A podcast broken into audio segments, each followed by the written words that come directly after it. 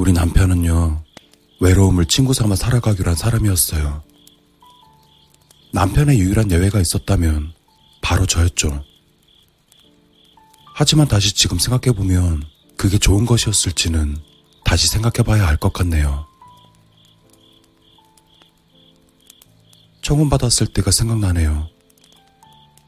그때 제 남편은 제가 거절할까 발발 떨며 불안해하면서 반지를 내밀었죠. 그리곤 제게 사랑한다고 말하며 그의 인생에서 유일한 행운은 저라고 제 귀에 속삭였습니다. 그리곤 저마저 사라져 버린다면 차라리 죽음을 택하리라고 덧붙였습니다. 처음 만났을 때부터 그는 외로울 수밖에 없는 사람이었어요. 그는 다른 사람과 말을 잘 섞지 않았어요. 성격 자체도 분명 사람이 달라붙을 성격은 아니었어요. 어쩌다 대화할 기회가 생기면 그이는 상대방의 눈을 똑바로 마주보는 것조차 하지 못했죠. 그리고 그는 글을 쓰는 사람이에요. 그의 글은 정말 기괴하다 못해 너무 이상했어요.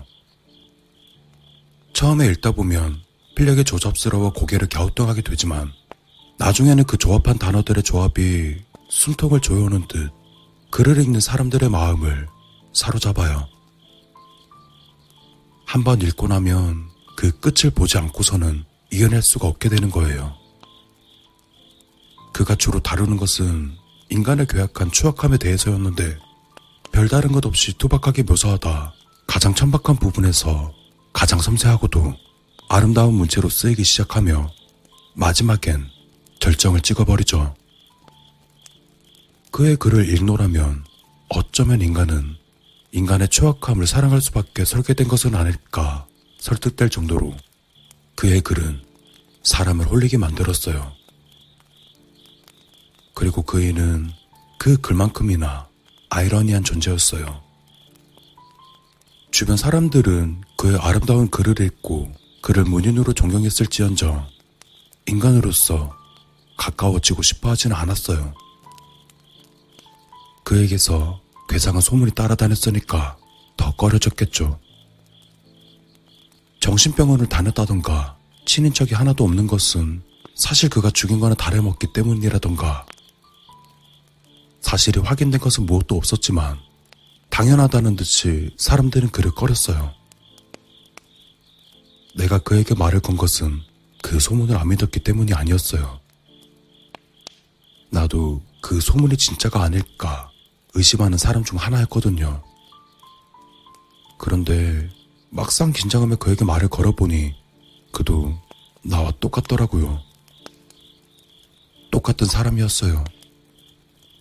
시시껄렁한 농담에 피식거리고 카페에서 아메리카노를 먹을까 프라푸치노를 먹을까 같은 사소한 것에 고민하기도 하고 영화관에서 무서운 장면이 나오면 소스라치게 놀라며 얼굴을 가리다가 제 시선을 느끼고는 아닌 척 애쓰기도 하고 손잡는 것조차 얼굴이 붉어지고 마는 그런 평범한 남자였어요. 다만 그의 말재주는 글솜씨와 다르게 처참해서 오해를 풀려 입을 여는 순간 오해가 더 깊어지게 만들었어요. 아마도 나쁜 소문이 돈 것도 그 매우 서툰 말재주 덕분인 게 분명했죠. 전 그 안에 있는 마음은 따뜻하다는 걸 느꼈어요. 글에 대한 열정도 아름다웠고요. 그때는 그렇게 생각했어요. 그러다 어느 순간 우리는 깊은 사이가 되었고 결혼까지 하게 되었어요. 행복했죠. 처음 몇 년 동안은 아들도 태어났고 우리는 행복했었어요. 남편이 학부생 때 쓴 책의 저작권 수입만으로도 우린 풍족한 생활을 할 수 있었거든요. 여기저기 돌아다니곤 했어요. 유럽도, 미국도, 하와이도 전부 덕분에 가볼 수 있었어요. 하지만 그동안의 그는 전혀 글을 쓰지 못했어요. 단 한 글자도 말이죠. 우리의 수입은 줄어갔고 점점 우리의 생활 수준도 낮아졌습니다. 남편이 다시 글을 쓰기 위해 최선을 다했다는 건 알아요. 하루 종일 앉아서 책상에 머리를 박고 애썼는걸요. 하지만 남편은 누군가를 홀리는 듯한 그런 글은 다시 쓰지 못했어요. 그리고 그제서야 남편은 자신의 가장 깊은 비밀을 털어놓았죠.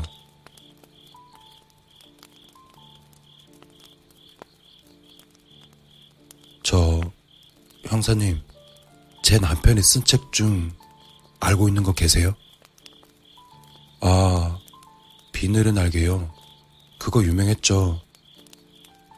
근데 그건 말이에요. 남편을 거의 키워주다시피 한 친척 형이 죽었을 때 썼던 거래요. 가장 최근에 쓴 건 뭔지 아세요? 진홍색 죽음? 아, 진청색 죽음 말씀하시는 거구나. 아니요. 진청색 죽음은 가장 처음에 쓰여진 거예요. 남편의 부모님이 돌아가셨을 때 썼던 거래요. 가장 최근에 낸 책은 찢겨진 자리라는 글이에요. 아시겠어요? 남편은 불행한 사람이 아니에요. 불행해야만 하는 그런 사람이었죠. 사람들이 아름답다 극찬하는 그 글들은 그가 지독하게 불행해져야 비로소 써졌죠. 최근에 냈던 찢겨진 자리도 아들이 죽은 직후에야 쓸 수 있었던 책이에요. 아들, 우리 진수. 유치원에 다녀오면 늘 우리 사이에 앉아 조잘거리며 그날 있었던 일을 말해주곤 했죠. 10년의 시간이 지나면서 우리 사이의 사랑이란 것도 사라진 지 오래였지만 진수를 사이에 두고 우리는 동료 같은 느낌으로 살아왔어요. 왜 연애는 꿈 같은 것이고 결혼은 현실이라는 말이 있잖아요. 우리는 어느 순간부터인지 아들 없이는 대화조차 하지 않는 그런 사이가 되어버렸어요. 아들을 잃었을 때가 돼서야 비로소 그 사실을 깨달았죠. 우린 너무 오랫동안 서로 대화가 없었고 그저 동거인으로 살아왔다는 것을. 하지만 다시 가족으로 돌아올 수는 없었어요. 아들은 다시는 돌아오지 않는걸요. 아들이 계곡에 빠져 죽던 그날 우리는 아들을 지키지 못했으니까 그이는 내가 통화하러 사라졌다는 것을 마음속으로 원망했겠죠. 그리고 마치 아들이 죽게 내버려뒀다고 마음속으로 원망하는 것처럼. 어쩌면 그게 사고가 아닐지도 모르죠. 하지만 제가 무슨 말을 할 수 있겠어요. 나는 그 순간 그 자리에 없었던 엄마일 뿐인데. 우리는 서로를 원망하는 말은 내뱉지 않았어요. 그저 조용히 살아왔어요. 서로 비난도 하지 않고 피해도 주지 않지만 어떤 감정 교류도 없고 도움도 오가지 않게. 우린 그 후로 그냥 그렇게 살아왔어요. 형사님이 어떤 생각을 가지고 저를 신문하는지는 알아요.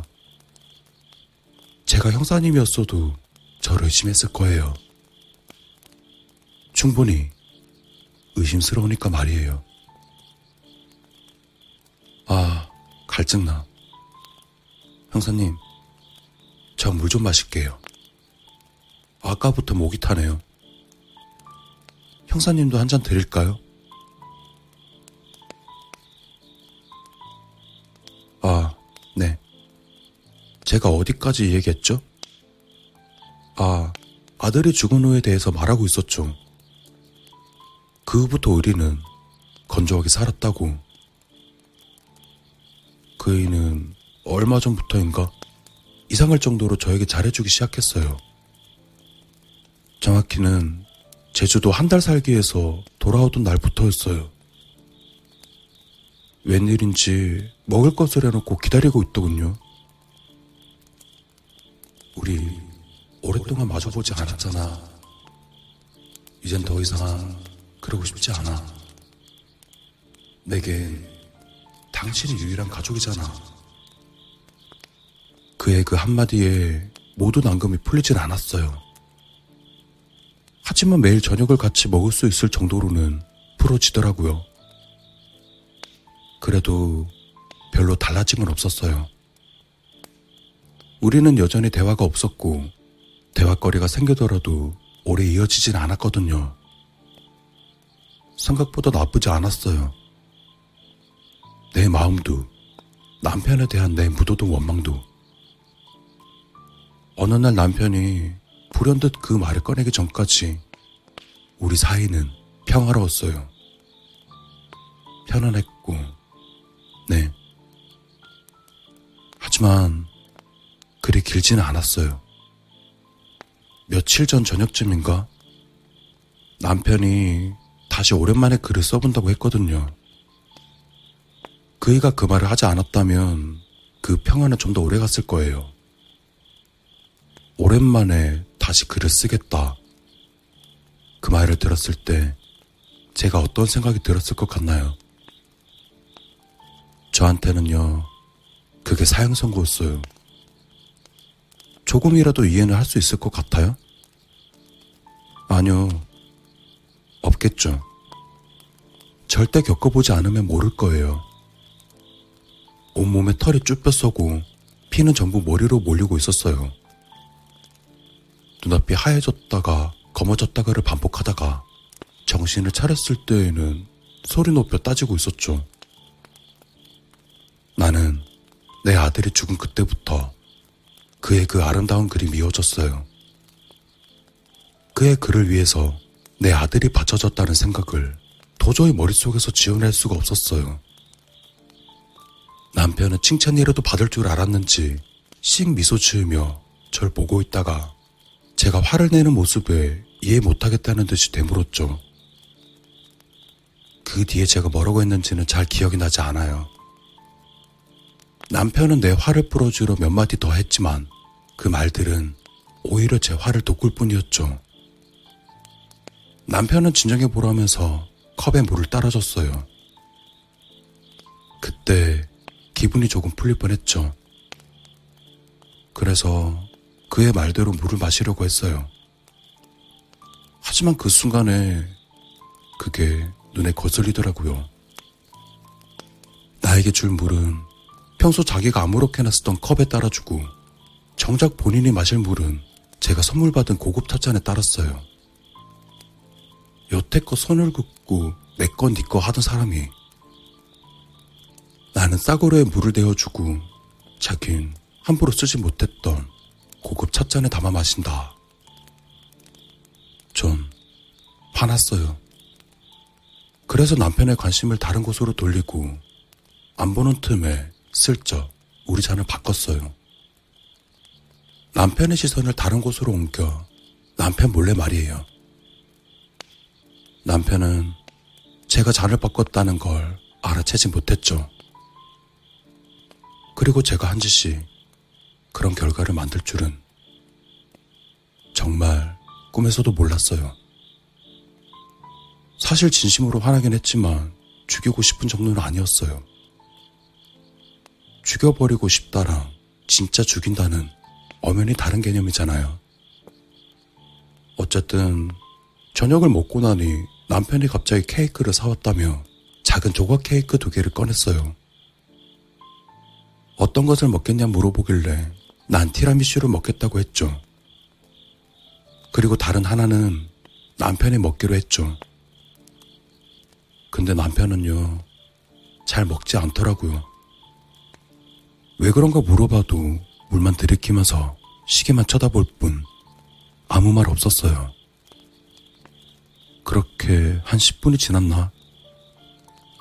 그리고 갑자기 남편은 비꼬는 듯이 제게 말했어요.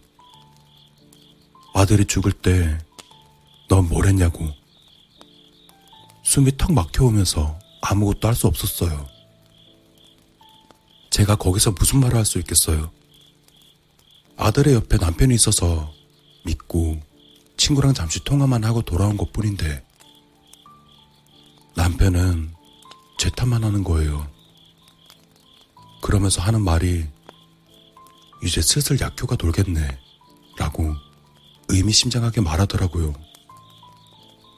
제가 무슨 말이냐고 묻자 제가 먹은 것에 독을 넣었대요. 수의사한테 우리 집 안개가 미쳐버려서 안락사 좀 시켜야겠다고 약을 받아왔대요. 효과 좋을 테니까 가는 모습 잘 지켜봐 주겠대요. 무슨 소리를 하는지 이해도 안 되고 어이없어서 언성을 높였어요. 분명 소설가고 상상력이 풍부하니까 이상한 말 지어내면서 날 겁박하는 거라고 생각했으니까요. 그런데 사실이더라고요. 독을 탔다는 말. 갑자기 남편은 목을 붙잡고 쓰러졌어요. 그리고 바닥을 벅벅 손톱으로 긁으며 제 앞에서 죽어갔어요. 뒤늦게 정신 차리고 부른 119는 너무 늦게 도착했고요. 네, 제 남편은 죽었어요. 저를 죽이려다 일어난 일이었죠.